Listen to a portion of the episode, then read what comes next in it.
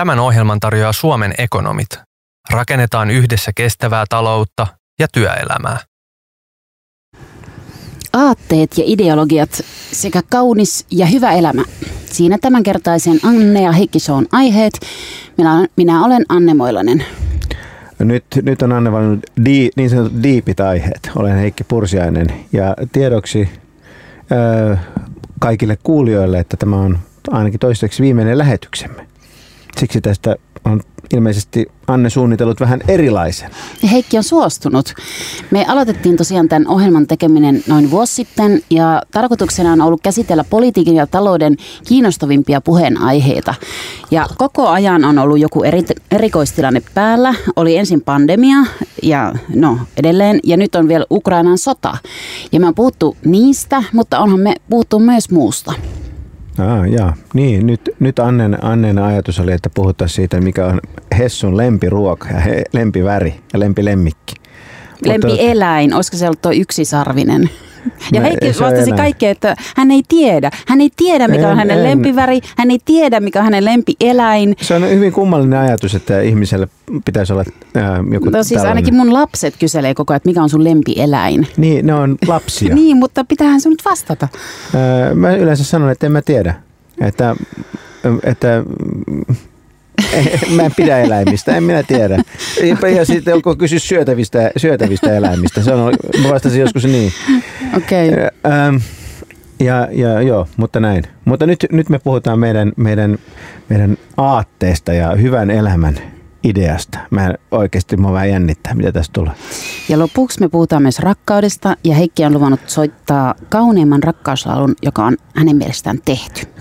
Ei, tässäkään ei, ei ole kaunein rakkauslaulu, koska ei, mulla ei ole myöskään mun lempi rakkauslaulu. Tämä on kaunis rakkauslaulu. No mutta annetaan nyt areena sinulle Heikki. Minulleko? Kiitos. Nyt seuraa viikon saarna. No tämä ei oikeastaan ole saarna, mutta tämä on tällainen henkilökohtainen tunnustus siitä, että ihmisellä pitää olla tämmöisiä eettisiä ja yhteiskunnallisia periaatteita. Mun oma, oma periaate, joka lyhyesti kuvattuna on se, että mä kannatan sellaista politiikkaa, sellaista yhteiskunnallista muutosta, joka lisää ihmisten mahdollisuutta valita, valita itselleen hyvä elämä. Sellainen hyvä elämä, joka on hyvä elämä niiden omasta mielestä. Tämä on mun perusperiaate ja muilla minua paljon fiksummilla ihmisillä voi olla joku ihan muu perusperiaate. Mutta mun pääpointti on se, että kunnon ihmisellä on kuitenkin joku perusperiaate tai joku pieni joukko perusperiaatteita. Että kunnon ihminen johtaa ää, mielipiteensä yhteiskunnallisista ja poliittisista kysymyksistä joistakin syvemmistä periaatteista, joita on vähän ja jotka on suhteellisen yksinkertaisia. Eli kun kunnon ihminen ajattelee, mitä mieltä hän mahtaa olla vaikka bensaveron nostamisesta tai toimeentulotuen perusosan leikkaamisesta – hän ei mieti, mikä ää, fiilis tänään on ja mikä vastaus just tänään tuntuisi näihin kysymyksiin hyvältä. Vaan kunnon ihminen katsoo sen sijaan näihin perusperiaatteisiinsa ja yrittää johtaa näistä periaatteista mielipiteensä tähän päivän ajankohtaiseen kysymykseen. Mulla on tämmöinen vähän niin kuin, sanotaanko meikäläisen äm, tämmöiselle ihmisvihamiselle luonteelle äm, sopiva tyhmä vertaus, joka valaisee tätä asiaa kunnon ihmisen pitäisi olla vähän niin kuin itseohjautuva auto. Eli kaikki me tiedetään, että itseohjautuvaa autoa, kun sitä ohjelmoidaan, niin joudutaan ottamaan kantaa erilaisiin vaikeisiin juttuihin. Eli pitää päättää, millaisia periaatteita se auto noudattaa tilanteessa, jossa se joutuu valitsemaan esimerkiksi eri ihmishenkien pelastamisen välillä onnettomuustilanteessa. Ja kun se ohjelmoja ohjelmoista, niin se joutuu tekemään arvovalinnan ja päättää, että mitkä nämä sen auton periaatteet on. Mutta sitten kun se ohjelmoija on ohjelmoinut ne ohjelmoinnit, se auton käyttäytyminen kaikissa eteen tulevissa tilanteissa riippuu vain siitä, mitä sen eri tutkat, sensorit ja mittarit ja kamerat havaitsee. Se ei joka kerran mieti erikseen, onko tänään syytä väistää just tuota koulubussia ja ajaa päin tuota vanhusta. Vaan se noudattaa niitä periaatteita, joita se kertoo, jotka kertoo, miten sen täytyy arvioida tätä jokaista yksittäistä tilannetta. Ja tämmöinen kunnon ihminen, joka sitoutuu tiettyihin perusperiaatteisiin, toimii vähän samalla tavalla. Se valitsee ne omat periaatteensa, ne on e- eräissä mielessä täysin mielivaltaisia, mutta kun ne on kiinnitetty, niin kunnon ihminen, minä olen kuin itseohjautuva auto. Mä en voi enää vapa- vapaasti kannattaa ja vastustaa mitä huvittaa vaan mun on katsottava tosiasioita niin hyvin kuin mä niitä ymmärrän ja mietittävä, että mitä mieltä nämä mun periaatteet vaatii olemaan bensan hinnasta tai toimeentulotuesta tai mistä milloinkin. Ja jos mä esimerkiksi päädyin siihen, että bensaveron alentaminen kaventaa maailman ihmisten mahdollisuutta valita haluamansa elämä, elämä, mun täytyy vastustaa sitä. Vaikka sen kannattaminen olisi mulle käytännöllistä ja hyödyllistä, koska mun kaverit hyötyisi siitä tai mun puolue hyötyisi siitä. Ja tämä on se tärkeä periaatteen rooli. Ja toinen periaatteen tärkeä rooli on se, että, että periaatteellinen ihminen haluaa olla avoin kritiikille. Jos muotoilee omat periaatteet läpinäkyvästi, kaikki muut näkee, milloin ihminen noudattaa niitä ja milloin se luikuroi. Eri mieltä olevat näkee täsmälleen, milloin mun omat poliittiset kannat perustuu arvoihin ja milloin ne perustuu vain tosiasioihin. Ja heidän on helppo sanoa, että ollaan eri mieltä, koska mä tulkitsen väärin to- tosiasioita tai, tai koska Heikki sä et noudata omia periaatteita. Tai jos näin ei ole, niin he näkevät, että meidän erimielisyys johtuu tämmöisistä sovittamattomista eroista meidän periaatteiden välissä. No, tämä on tietysti tämmöinen niin kuin hyvin teoreettinen lähestymistapa, että todellisuudessa on jopa meikäläisen mahdotonta toimia tällä tavoin tai edes muotoilla aukottomia periaatteita. Mutta pelkästään tämmöinen pyrkimys järjestelmälliseen omien, e, oman eettisen toiminnan johtamiseen tietyistä periaatteista on hyödyllistä ja kunnon ihmisen velvollisuus on edes yrittää tätä. Joten jos haluat olla kunnon ihminen, niin hanki itsellesi periaatteet. Kiitoksia Heikki. Heikki Pursiainen ja periaatteet. Siinä tuli luento. Niinistö on puhunut joskus tolkun ihmisestä. Nyt kuultiin, mikä on Heikin mielestä kunnon ihminen. Ihminen, jolla on periaatteita. Kyllä. Joo, tota, tämä on tällainen niinku teoreettinen, niinku moraalis-filosofistinen juttu. Ja jotenkin ihan sellainen heikkimäinen. Mm, heikkimäinen, Kyllä, okay. kyllä. Ja sitten niin, ja sit minun mielestäni myös tämä moralistinen osuus, että jos meinaat olla kunnon ihminen, niin sinun pitää täyttää tuo, tuo, tuo, tuo, tuo, raksi joka ruutuun tultava. Yhteen ruutuva. niin, no. Mutta tota, niin tämä on siis tämmöinen mä en ole varma, onko mä yhtään kunnon ihminen. Sulla on niin korkeat nämä sun vaatimukset. Että, ja mä ehkä niin ottaisin tästä sitten kuitenkin niin kuin konkreettiseen suuntaan sen verran nyt askeli, että jos sun pitäisi sanoa, että minkä puolueen ideologiaan tuo sun, esimerkiksi tämä sun vapauden ja valinnanmahdollisuuksien niin kuin ylistäminen sopii, niin olisiko se vastaus kokoomus? No ei varmaankaan minkään puolueen, että, että sehän on juuri tämän juuri näiden periaatteiden noudattamisen ongelma, että hyvin harvoin, niin, niin hyvin harvoin politiikka on sellaista, että siinä, siinä pystytään jollain tavalla niin kuin noudattamaan jotain, jotain, se, jotain toimia, to, toimimaan tällä tavoin, että politiikkahan on kompromissien taidetta ja puolueetkin on erilaisia kompromisseja erilaisten periaatteiden välillä. Eli eihän mikään mikään puolue, niin jos ei se ole yhden miehen puolue tai yhden naisen puolue, niin se ei tietenkään voi, voi, voi toimia tällä tavoin. Niin mä oon samaa mieltä siitä, että politiikan ytimessä on arvot ja että ne ovat jollain tavalla niin kuin periksi antamattomia tai jakamattomia ja sitten niistä ikään kuin johdetaan ne käytännön politiikkatoimet. Niin. Se mitä tässä mm, sun puheessa mä kyllä jäin miettimään on se, että sä ikään kuin ajattelet niitä periaatteita semmoisia, niin kuin, että ne on jo olemassa maailmassa ja ne on, ne on, on niin kuin jotenkin muuttumattomia ja sitten niistä valitaan tietyt ja sitten ne pysyvät. Ja että, että, ja, ja kyllähän mä, niitä ja voi vaihtaa, mutta... Niin, koska niin kuin, kyllähän niin kuin maailma muuttuu koko ajan. Nyt on Ukrainan sota, moni on joutunut, moni juuri nimenomaan politiikassa toimiva ja ihan tavallinen kansalainenkin on joutunut muuttamaan aika montakin isoa periaatetta. Eihän jo, no, ei kai, ei kai esimerkiksi kukaan... NATOon liittymisestä. Ei, ei, ei, Koko no, kansalaiset on muuttaneet täys, eihän, täys, eihän, täys se, käännös kansalaisten nythän, mielipiteissä nythän siinä. Puhut, puhutaan vain eri asiasta, että eihän periaatteita tarvitse muuttaa, kun tosiasiat muuttuu. Mutta se, että mitä äh, toiminta... Eli NATO-kannan suosi... muutoksen ei sun mielestä liity mitään periaate, ei, periaatteen ei, muutosta? Ei, ei, ei, NATO, ei kenen, NATO on väline joidenkin asioiden saavuttamiseen. NATO on ikään kuin vasara. Mutta ei kenenkään... liittoutumattomuus ei ole voinut ei, olla sinusta vaikka periaate. Ei, ei liittoutumattomuus. Liittoutumattomuus on, on tietenkin semmoinen politiikka, joka on johdettu jostain syvästä periaatteesta. Että ei kenenkään... No mistä? No siitä, että vaikka inhimillisen hyvinvoinnin maksimoinnista, mikä nyt kun, kunkin periaate no, on. Mutta, mutta toihan on niin yleinen periaate, että siitä voi johtaa minkä tahansa ei käytännön voi, ei voi, toimen. Ei, ei, ei, niitä periaate, kun periaatteet muotoilee kunnolla, niin ei niistä voi johtaa mitä tahansa, to, mitä tahansa toimeen. Mutta tämä on just tämä niin periaatteiden juttu, että ei sun tarvi muuttaa periaatteita, kun tosiasiat muuttuu. Ei se itseohjautuva auto, niin kun se näkee, että tulee Ukrainan sota, ei sen tarvi, miet, ei sen tarvi muuttaa sitä ohjelmointia, vaan se noudattaa sitä ohjelmointia tämän uuden informaation tullessa. Että, että mun NATO-kantahan ei muuttunut Ukrainan sodan takia, mutta ajatellaan, simuloidaan sitä, että se niin, ö, olisi muuttunut. Mä olisin ennen ajatellut, että, että suomalaisten ja ihmiskunnan turvallisuuden kannalta paras ratkaisu on liittoutumattomuus ja nyt kun ää, ja suomalaisten ja ihmiskunnan turvallisuus taas on ää, asia, joka on ilmiselvästi sopusoinnussa mun periaatteiden kanssa, nyt kun tosiasiat muuttuu, niin minä muutan mun analyysiä, että enää se liittoutumattomuus ei olekaan paras tapa turvata suomalaisten ja ihmiskunnan hyvinvointi, vaan liittyminen NATOon. Mun periaatteet ei ole muuttunut mihinkään, ainoastaan mun informaatio todellisuudesta on muuttunut. Selvä. Mun mielipide kyllä muuttui Natosta, kun tämä hyökkäys, Venäjä aloitti tämän hyökkäyksen. Että mä oon ollut niin kuin kenties tässä suuremmissa No sanotaanko sitten periaatteellisissa tai missä, missä no aatteellisissa ongelmissa. Eikä sun periaatteet muuttunut tässä no, su- suhteessa? No että mitä sanoja käytetään, mutta niin. mä, nyt sä oot nyt saanut kertoa, mitä sä kannatat. Anna, anna mennä, niin, anna mennä. Mä, mä kerron, sitä. Mitä mä kannatan. No kerropa. Eli tota, äh, että et minkälaista yhteiskunnasta järjestystä mä kannatan, niin mä niin. kannatan pohjoismaista hyvinvointivaltiota. Ja mm, mä ajattelen sitä ikään kuin ideologiana ja että siihen kuuluu melko suuri valtionosuus yhteiskunnan palveluiden järjestämisessä ja tuottamisessa esimerkiksi ja sen vastineeksi korkeat verot.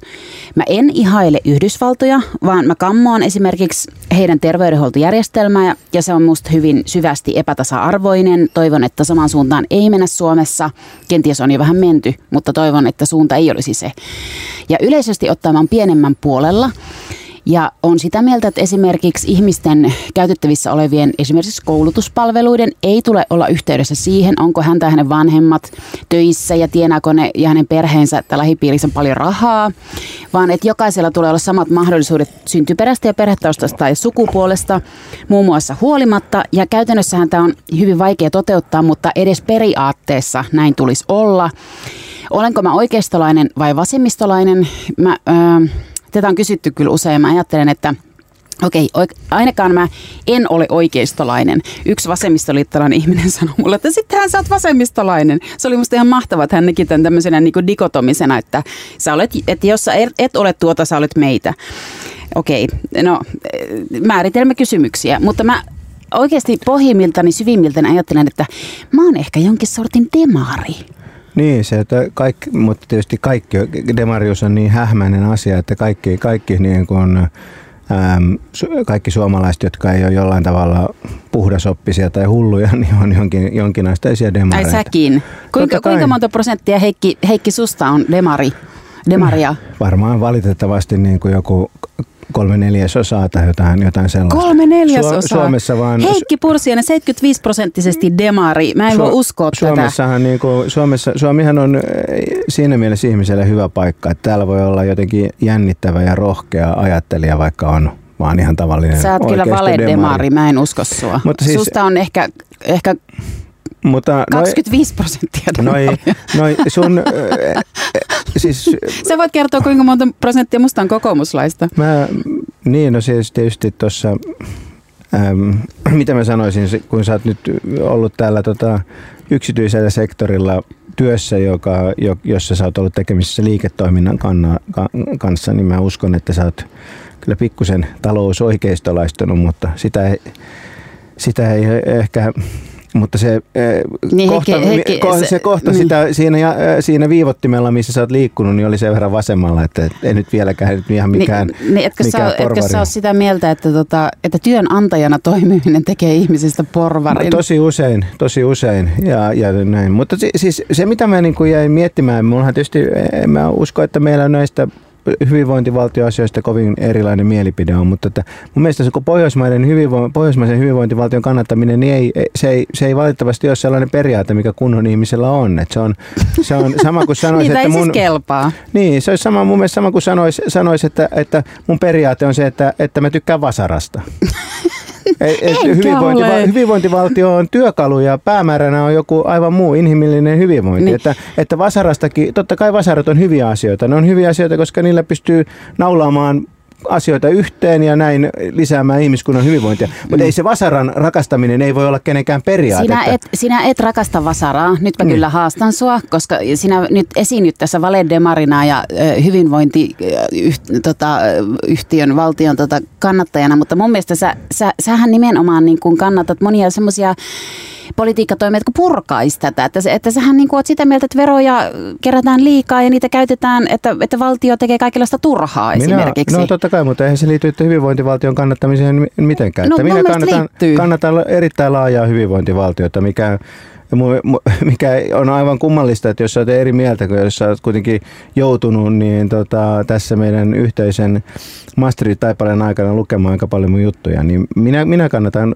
kannatan hyvin, mä olen vahva hyvinvointivaltion kannattaja. Mutta esimerkiksi Yleisradion toiminnasta voisi lopettaa niin, ison osan. Eihän, ei, mutta eihän hyvinvointivaltio siihen, e- jos hyvinvointivaltio on eihän hyvinvointivaltio ole se, mikä meillä just tällä hetkellä on. Että hyvinvointivaltio voidaan rukata eri suunnista ja, ja niin kuin, meillä on tulossa iso sosiaaliturvauudistus, katsotaan millainen siitä tulee, mutta ei kukaan sano, että hyvinvointivaltio lakkaasi se olemasta, jos mm. sitä muutetaan niin, no huonompaan tai parempaan suuntaan. Hyvinvointivaltio tämmöisenä, että mutta, esimerkiksi monet, monet ansiosidonnaiset etuudet, sä oot, sitä, sä oot sitä mieltä, että ne pitäisi lopettaa. Mua kiinnostaa enemmän tämä periaatepuoli, että, että eihän no. hyvinvointi, pohjoismainen hyvinvointivaltio, niin ajatellaan, että se, sut heitetään, heitetään vaikkapa Kongon demokraattisen tasavallan pääministeriksi sun täytyy miettiä, että millaista sosiaalipolitiikkaa sä rupeat siellä harrastamaan. Sä et voi rakentaa Kongoon pohjoismaista hyvinvointivaltioa, et ainakaan muutamaan sukupolven. Silti sun täytyy tehdä jotain. Ja jos ei sulla ole mitään muuta periaatteita kuin pohjoismainen hyvinvointivaltio, niin sä oot aivan eksyksissä. Ja mä en usko, että sä olisit eksyksissä. Mä luulen, että sä tietäisit hyvinkin, millaista sosiaalipolitiikkaa sä haluaisit Kongon demokraattisessa tasavallassa pitäisi harjoittaa, koska sulla on oikeasti jotkut syvemmät periaatteet, joista sä oot johtanut tämän sun hyvinvointivaltion kannattamisen. Samoin jos susta tulee Yhdysvaltain presidentti, niin se on ihan, ihan selvä juttu, että sulla ei ole mitään mahdollisuuksia rakentaa Yhdysvaltoihin yhden presidenttikauden aikana pohjoismaista hyvinvointivaltio. Se ei tarkoita, että sulla voisi olla jotain järjellisiä politiikkaideoita. Ja jos sulla on niitä, niin silloin, silloin sä oot johtanut sen sun hyvinvointivaltion kannatuksenkin jostain syvällisemmästä periaatteesta. Joo, mutta... Ihan se on, mutta hyvinvointivaltio on vasara mutta, mutta, tai saha. Mutta hei, sä et, nyt, niin kuin minun mielestä sä puhut jostain Kongosta ja Jenkkilästä ja sitten, että jos puhutaan niin kuin meidän ihan niin. suomalaisesta yhteiskunnasta ja asioista, mitkä meidän valtiossa tällä hetkellä Minä... tapahtuu, kuten vaikka meillä on ansiosidonnaisia etuuksia, kuten perhevapaat tai työttömyyskorvaus Minä... tai meillä on ilmainen niin. vaikka koulutus, yliopistokoulutus. Sinähän vastustat näitä. Siis en mä mitenkään vastusta sitä, että mun mielestä näitä järjestelmiä voidaan hyvin kehittää. Yliopistoon voidaan ottaa lukukausimaksut, se ei tule muuttamaan Suomea ei-pohjoismaiseksi hyvinvointivaltioksi. Me voidaan hyvin uudistaa pohjoismaista hyvinvointivaltioa, suomalaista hyvinvointivaltioa ilman, että sen olennainen... Uudistaa. Uudistaa eri tavoilla, lisätä jotain palveluita. Purkaa. Voidaan, sieltä voidaan purkaakin jotain, mutta mä itse, itse ajattelen, että mitään sellaista, mikään sellainen kehitys ei ole poliittisesti mahdollista – eikä toivottavaa, jossa Suomi, Suomen niin kuin olennaiset piirteet siitä, että meillä on suhteellisen korkea veroaste ja meillä on niin kuin laajat julkiset palvelut ja että meillä on vaikkapa universaali peruskoulutus ja julkinen terveydenhuolto, niin en mä, e, mä, mä kannatan kaikkia niitä. Mä en usko, että, e, että sellaista kehitystä on näköpiirissä tai että se olisi toivottavaa, että Suomi olennaisesti tässä suhteessa muuttuisi. Et mun mielestä tämä on niinku ihan hassu, hassu niinku juttu, että että, että tämä on tämmöistä niin kuin, että ihan kuin keskustelisi Jussi Saramon kanssa Twitterissä, että jos sä kannatat mitä tahansa niin kuin muutosta, mu- muutosta, niin sitten sanotaan, että sinä olet tuhoamassa suomalaisen hyvinvointivaltion. Ai niinkö mä sanon? Ja se on ihan sama, tai kun sä keskustelet Kepulaisen kanssa maataloustuen uudistamisesta, niin se, että sinä olet viemässä maa, leivän suusta maa, maatalous. Kyllähän sitä voi pientä muutosta mm. olla, vaikka kannattaakin hyvinvointia. Okei, okay, mä tota, ennen kuin mennään tuohon katkolle, niin mä sanon vielä, että kun me aloitettiin tämä ohjelma, niin tuli semmoista toivota, että voisitteko te kertoa, että mi- miten teistä on tullut tollasia, että miksi teillä on tollasia esimerkiksi periaatteita, niin nyt me tehdään tämä sitten viimeisessä mä, ohjelmassa. Mä, mä, mä, mä en, nä, kuinka monta tuollaista toivetta tuli? Lukuisia. Tämän ohjelman tarjoaa Suomen ekonomit. Rakennetaan yhdessä kestävää taloutta ja työelämää. Nyt alkaa kaupallinen osuus, kumppanina Suomen ekonomit. Tervetuloa uravalmentaja Noora Velling Suomen ekonomeista. Kiitos. Milloin kannattaa vaihtaa työpaikkaa? No ihan ensimmäisenä tulee mieleen, että jos on pitkään tuntunut siltä, että sen yrityksen arvomaailma poikkeaa kovin siitä omasta ja siinä on kovasti ristiriitaa ja huomaa, että se vaikuttaa omaan hyvinvointiin, tai jos siinä organisaation kulttuurissa tai toimintatavoissa muuten semmoista pahoinvointia aiheuttavia tekijöitä, joihin ei pysty itse vaikuttaa tai joita ei pysty itse muuttamaan, niin silloin voi olla ihan hyvä hetki miettiä, onko aika vaihtaa työpaikkaa. Tai toisaalta jos siellä ähm, ne omat työtehtävät ei enää tunnu mielekkäiltä ja syystä tai toisesta niitä ei pääse muokkaamaan sitä omaa roolia, äh, ei pääse ehkä siellä organisaation sisällä siirtymään toisenlaisiin tehtäviin, äh, ehkä sellaisiin, missä pääsisi enemmän käyttää sitä omaa osaamista, niin se voi myös olla hyvä aika pohtia. Tai jos sitä omaa työtä ei arvosteta, eli se palkka ei vastaa niitä äh, työn vaatimuksia, ja toki on hyvä aina muistaa, että työ on kokonaisuus. Eli jos se palkka ei ole ihan sillä toivotulla tasolla, niin onko siinä työssä sitten paljon muita sellaisia tekijöitä, jotka tekee siitä työstä itselle ikään kuin palkitsevaa? No jos nyt ajatellaan vaikka niin, että toi Moilainen alkaisi käydä sen verran hermolle, että, että, että meikäläinen päättäisi vaihtaa työpaikkaa, niin mitkä olisi ne ensimmäiset, ihan ensimmäiset askeleet, mitä mun pitäisi ottaa? No ihan ensimmäisenä kannattaa tietysti kirkastaa itselleen, että mitä haluaa tehdä. Eli mikä kiinnostaa ja mitkä on ne tärkeimmät asiat, mitä sieltä muutokselta toivoo. Ja on toki hyvä pysähtyä pohtimaan myös niitä omia arvoja, mikä motivoi itseä ja sitten omaa osaamista. Eli mitä osaa, toisaalta kuka voisi hyötyä siitä sun osaamisesta ja miten sen voisi vielä sanottaa kiinnostavasti. Ja tietysti on hyvä varmistaa, että omat työnhakutaidot on tuotu tähän päivään ja ne perustyönhakuvälineet on kunnossa, esimerkiksi CV ja LinkedIn-profiili. Okei, no mutta sitten kun nämä perusasiat on hoidettu kuntoon, niin, niin mistä, mistä niitä työpaikkoja sitten löytää?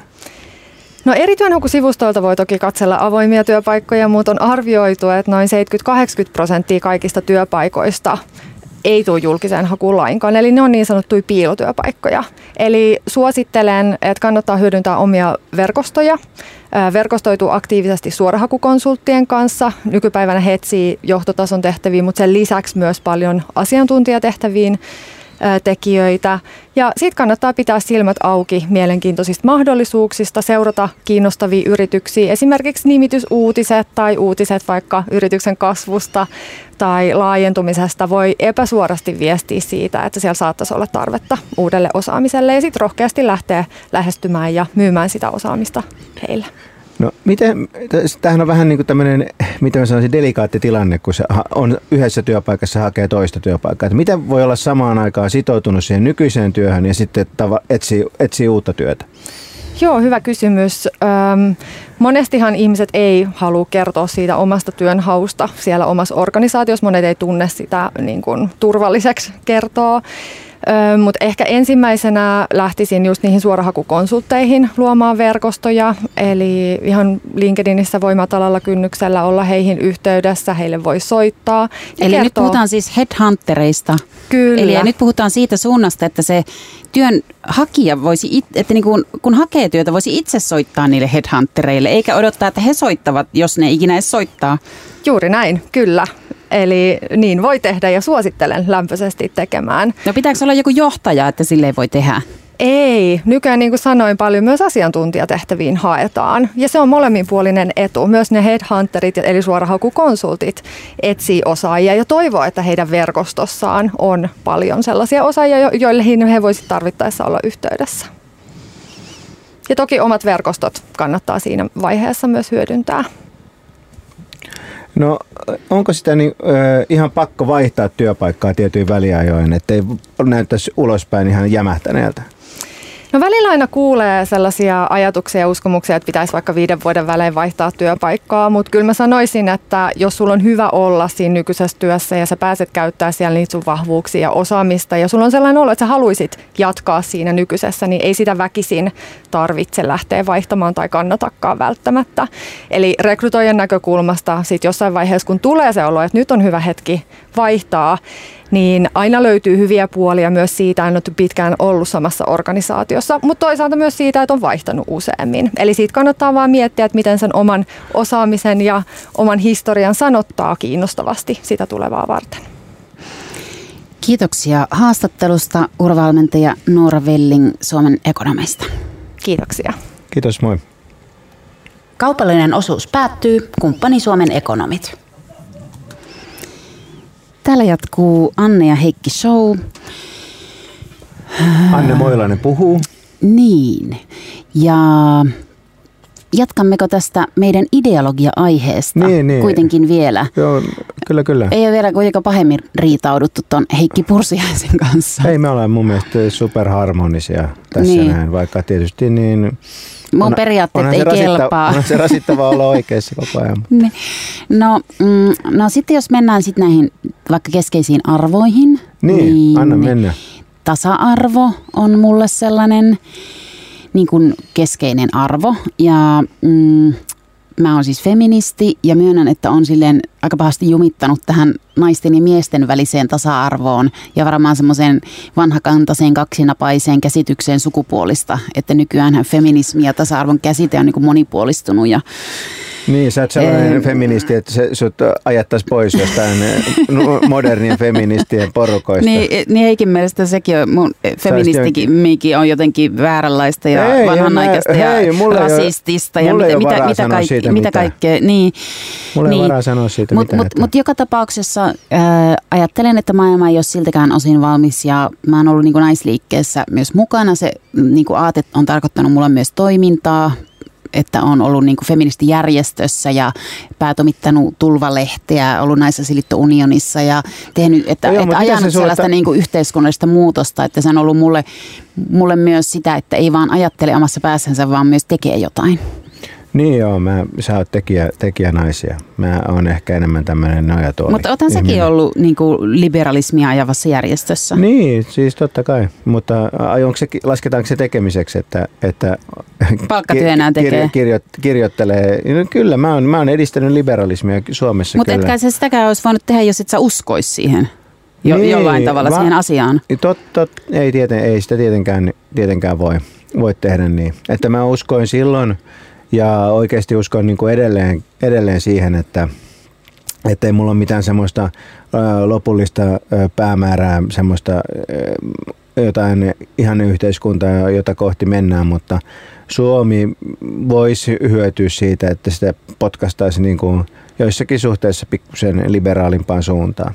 Se on tietysti kyseenalaista, että, että onko tämä mahdollista, että yhteiskunnallista kehitystä on hyvin vaikea, vaikea ohjata.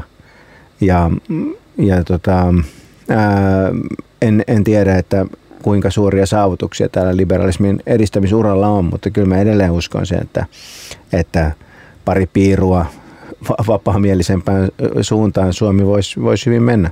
Sekä talousasioissa, mutta myöskin paljon muissa yhteiskunnallisissa asioissa, ehkä, ehkä erityisesti.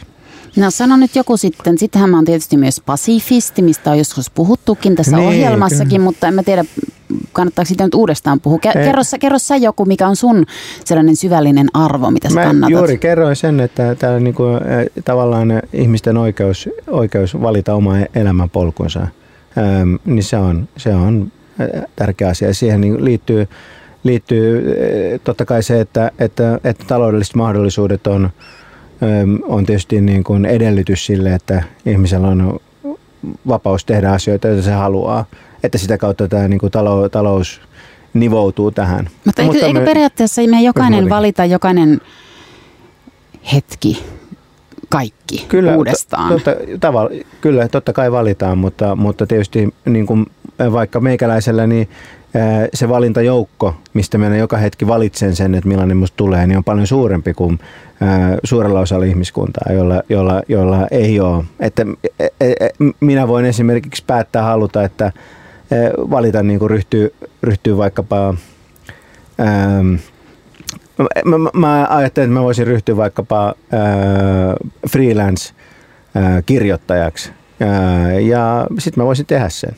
Mutta suurin osa maailman ihmistä on sellaisessa tilanteessa, että ne esimerkiksi niiden va- vaihtoehdot on käytännössä nälkäkuolema tai, tai sitten tällainen pienimuotoinen maanviljely edelleen. Et, tai, tai jo, jos me otetaan niin kuin ihan suomalaisen esimerkki, niin meillä on ihmisiä vaikka, jotka on töissä, töissä metroaseman siivoina, heidän valintajoukkoonsa on hyvin paljon pienempi kuin mun.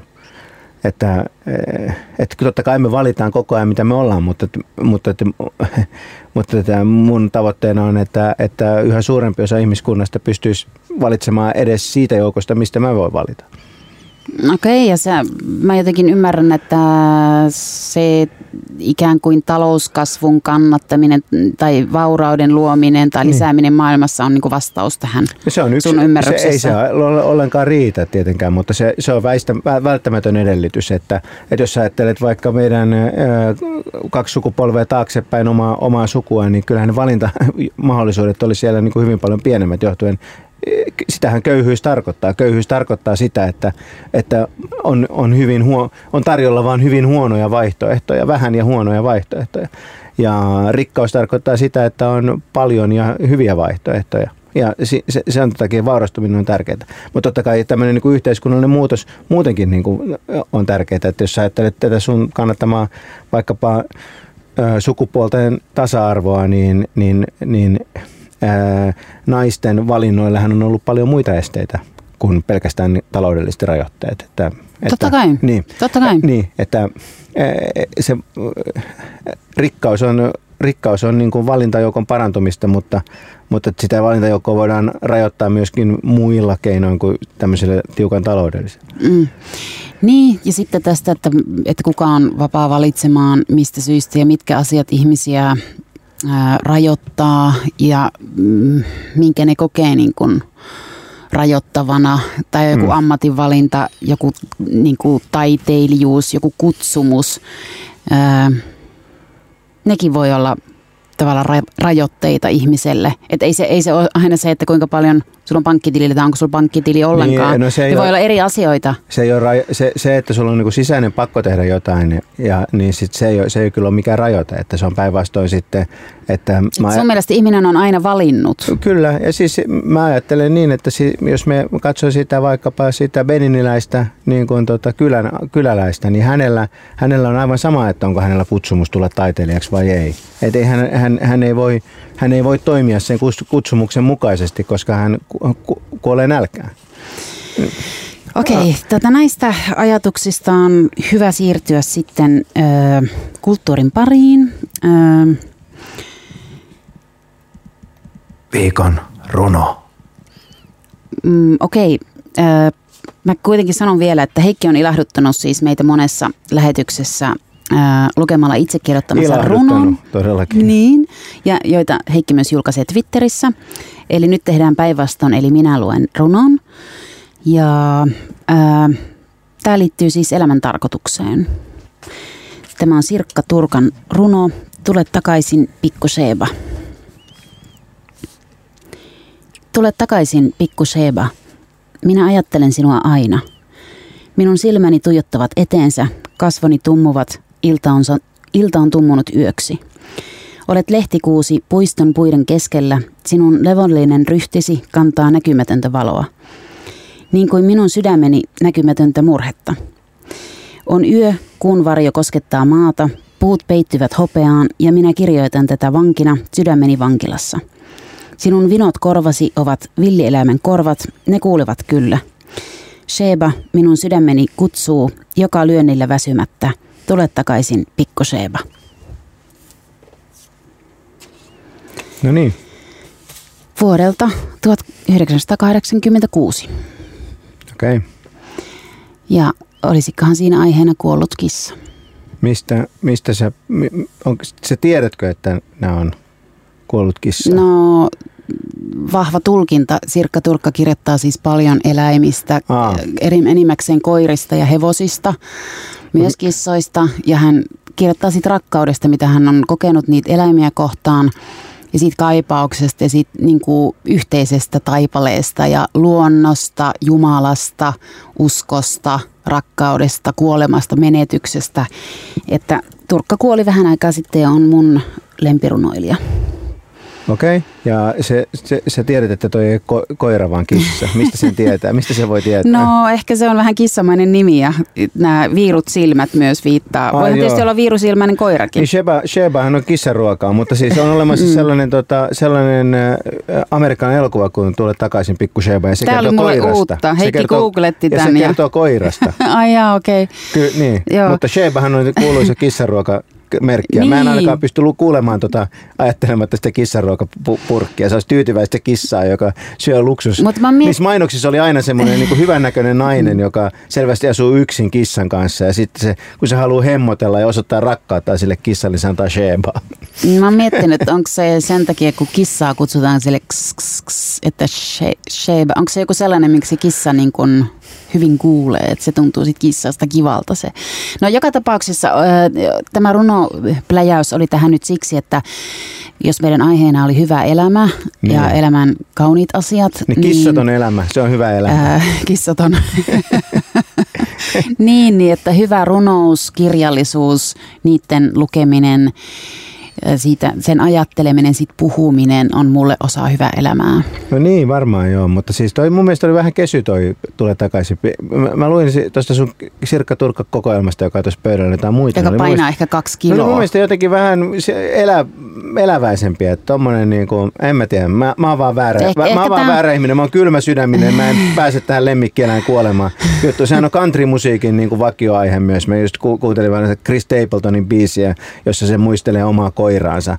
Ja se mun on aivan mahdoton, se on kaunis biisi, mun on aivan mahdoton kuunnella sitä biisiä, koska se, eh, mä vaan niinku, se, se kontrasti, että se laulaa niinku koirasta ja sitten sen biisin välissä se on liian, jotain liian Vai suurta. oli liian, Sheba liian lälläri? Vähän, mä, vähän, mä, mä, vähän tota, mä lupaan etsiä, tuossa on 30 vuoden tota, tuotanto suurin piirtein tuossa kokoelmateoksessa, niin mä et, etin sieltä sulle vielä kuule Sit- jotain kovempaa kamaa. No niin, niin just, niin just. Joo, mutta kyllä, to, kyllähän siis, siis mä itse, runo, runous on kyllä jotenkin vieras, vieras tota, kirjallisuuden laji. Niin sä vaan Mulle- mä en- kirjoitat niitä. Mä oon enemmän, mä oon jotenkin niin kuin romahtanut tässä ähm, vanhoilla päivillä niin, että, että mä tosi paljon luen vaan siis tuommoista äh, niin kuin non-fiction, ti- mitä suomeksi sanotaan ehkä väärin, tie- tietokirjallisuutta, että, että hyvin, hyvin pienelle, pienelle tota, osuudelle on jäänyt, jäänyt tota, kaunokirjallisuuden lukeminen. Mä olin kyllä nuorempana niin kova, kova, kova lukemaan kaunokirjallisuutta. Ja, ja tuossa ehkä 15 vuotta sitten mulla oli niin semmoinen kausi, että mä harrastin niin suht järjestelmällisesti rikoskirjallisuutta. Kun taas nuorena, niin mä, se piti olla sellainen... Siis mitä oli- tarkoittaa järjestelmällinen niin, harrastaminen? siis sellainen, että mä niin kun selvitin, mikä oli ku- hyvää ja mikä oli klas- klassikko, ja luin sitä. Siis Yhdysvalloissa. Niin, e, lähinnä anglosaksisissa maissa se on kyllä niin kuin se, se, kyllähän se on niin kuin alan, alan klassikot tulee, tulee sieltä, sieltä, sieltä puolelta. Ähm, mutta te, siitä mä en ole viittänyt niin hirveästi kenellekään puhua, koska mulla on vieläkin se nuoruuden tunne, että, että tota, pitää esiintyä kolmosen ratikassa Dostojevski kainalossa, että se on No yhtään uskottava No sano, henkilö. sano, sano rehellinen tunnustus sun suosikkidekkaristit. Ei de, tämähän on niinku, No no, okei. no tällä sä voit loukata rikoskirjailijoita kutsumalla niitä niin Suosikki dekkareiksi. rikoskirjailijat tai teokset. Se, se täytyy varmaan, mä, ää, ehkä tämä vastaus on niin pitkä, että, että mä palaan tähän, niin pala, palaan tähän tota, ää, ton, ää, mainoskatkon jälkeen. Tämän ohjelman tarjoaa Suomen ekonomit. Rakennetaan yhdessä kestävää taloutta ja työelämää. No niin, siinä siis John, John Baez, Diamonds and Rust. Tässä tota, Anne ja Heikki Show ja minä olen Heikki Pursiainen. Ollaan tämän ää, Anne ja Heikki Shown aikana niin, ää, taustalla puhuttu tosi usein näistä biiseistä, mitä on soitettu ja si- siitä, ää, mikä on hyvä rakkauslaulu. Ja Anne on syyttänyt mua siitä, että mä ää, olen vain ampunut alas hänen näkemyksiään, jotka ovat kyllä järkyttäviä. Hänen Anne mielestä myös Brian Adamsin Everything I Do on, on hyvä rakkauslaulu. Se on järkyttävä, järkyttävä asia, mutta se on totta. Niin, hän on vaatinut, että kerro sinä sitten, mikä on hyvä rakkauslaulu. Tässä on hyvä rakkauslaulu. Siinä täydellinen rakkauslaulu lä- lähestulkoon. Siinä tämä musan tunnelma, tämmöinen aivan, aivan kummallisen taianomainen 1970-lukulainen. Että kun sitä kuuntelee, niin voi kuvitella sen, sen tota, 1970-luvun huoneen ja puhelimen, jossa Baez sitten juttelee Bob Dylanin kanssa puhelimessa.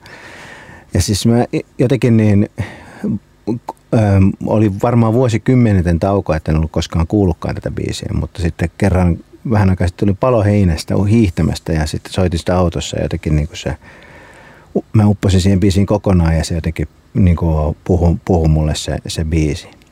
Ja siis paitsi, että tämä niin kuin musahan musana tämä on niin kuin aivan mahtava tämmöinen niin kuin 70-luvun vähän, mikä tämmöinen oudon, oudon, outo, outo tämmöinen vähän yliluonnollinen vi, fiilis, niin siis on tämä, tämä on myöskin niin kuin siis tämä, ää, tavallaan niin kuin itseironia, mikä tässä niin on. Niin kun naisille usein kirjoitetaan sellaisia rakkauslauluja, joissa ne vaan kaipailee sillä tavalla niin kuin täysin ää, jotenkin yksulotteisesti miestä, niin tässähän on niin kuin tilanne, jossa tämä Baez pystyy suhtautumaan hyvin ironisesti tähän rakkaussuhteensa.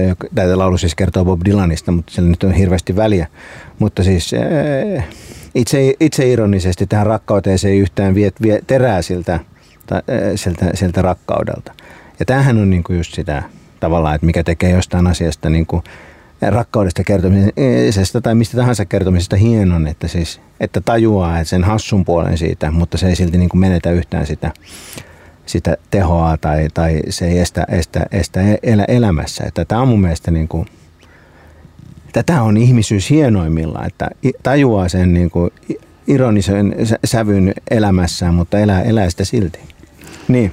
No kiitos Heikki. Äh, kun sä niin kuin sivistät mua ja laajennat tätä niin kuin myös Radio Helsingin kuuntelijoiden tajuntaa nyt. Radio, Radio Helsingin kuuntelijoita on tuttu biisi. Tota, okei, okay. mä en ollut koskaan kuullut tätä ja mietin, että jos mä olisin kuullut pelkästään tämän biisin, tämä on hieno historia ja sitten kaikki nämä sanat ja kerrokset ja niin nämä erilaiset tulkintamahdollisuudet, mitä tähän sisältyy. Mutta jos mä niin ihan biisinä kuulen tämän, niin en mä tiedä, siis tämmöinen niin rauhallinen poljento ja sitten täällä, tää, tää tämän naisen niin kuin, laulajan niin kuin vibrato lauluääni, niin e, e, en ehkä niin kuin ensimmäisenä ajattelisi juu, mutta mä olen valmis tutustumaan ja miettimään. Ja mä mietin niin tätä niin tilannetta, nyt kun sä kerrot tätä ja mä oon kuunnellut tämän biisin sanoja, että tosiaan se entinen poikaystävä soittaa jostain, mistä silloin soitettiin jostain puhelinkopista, jostain keikkakiertoilta, vaan mistä se soittaa. Ja sitten se vastaa puhelimeen ja sitten se alkaa miettiä niitä vanhoja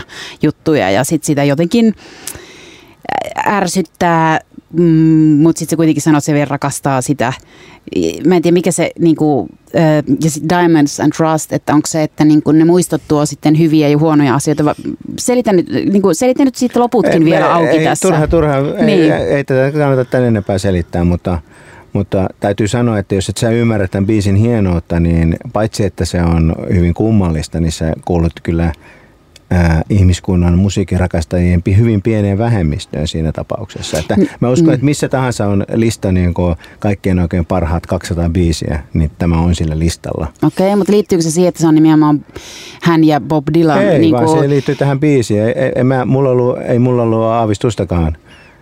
Mä tietenkin rupesin tekemään researchia tästä biisistä vasta sen jälkeen, kun se oli kolahtanut minuun, että se Dylan dimensioni ei, se ei vaikuttanut tähän, mm. tähän diggailuun. Mutta siis täytyy sanoa, että mä on niinku jotenkin semmoinen niinku vibrato on mulle vaikea, että et siis se on, niinku mulle on vaan opetettu, että se on virhe. Että sitten kun sä et laula puhtaaksi, niin sitten sä käytät vibratoa ja siis operassahan sitä ei myöskään niinku sulla on, saa sulla on, olla. Suomussalmella opetettu, että Joan Baez laulaa väärin ja häntä niinku, ne, mä, mä, mä niinku, tää, niinku. Niin. Mutta mä tarkoitan myös, että onhan tää, eihän tämä myöskään semmoinen, että kun sä kuulet tämän autoradiosta, että sä välittömästi niinku niin sinkoudut johonkin niin fiilikseen. Mulla, mulla okay. nimenomaan kävi näin. Okay. Että kun mä kuulin tämän autoradiosta, ja mä aivan välittömästi sinkouduin siihen, fi, siihen fiilikseen.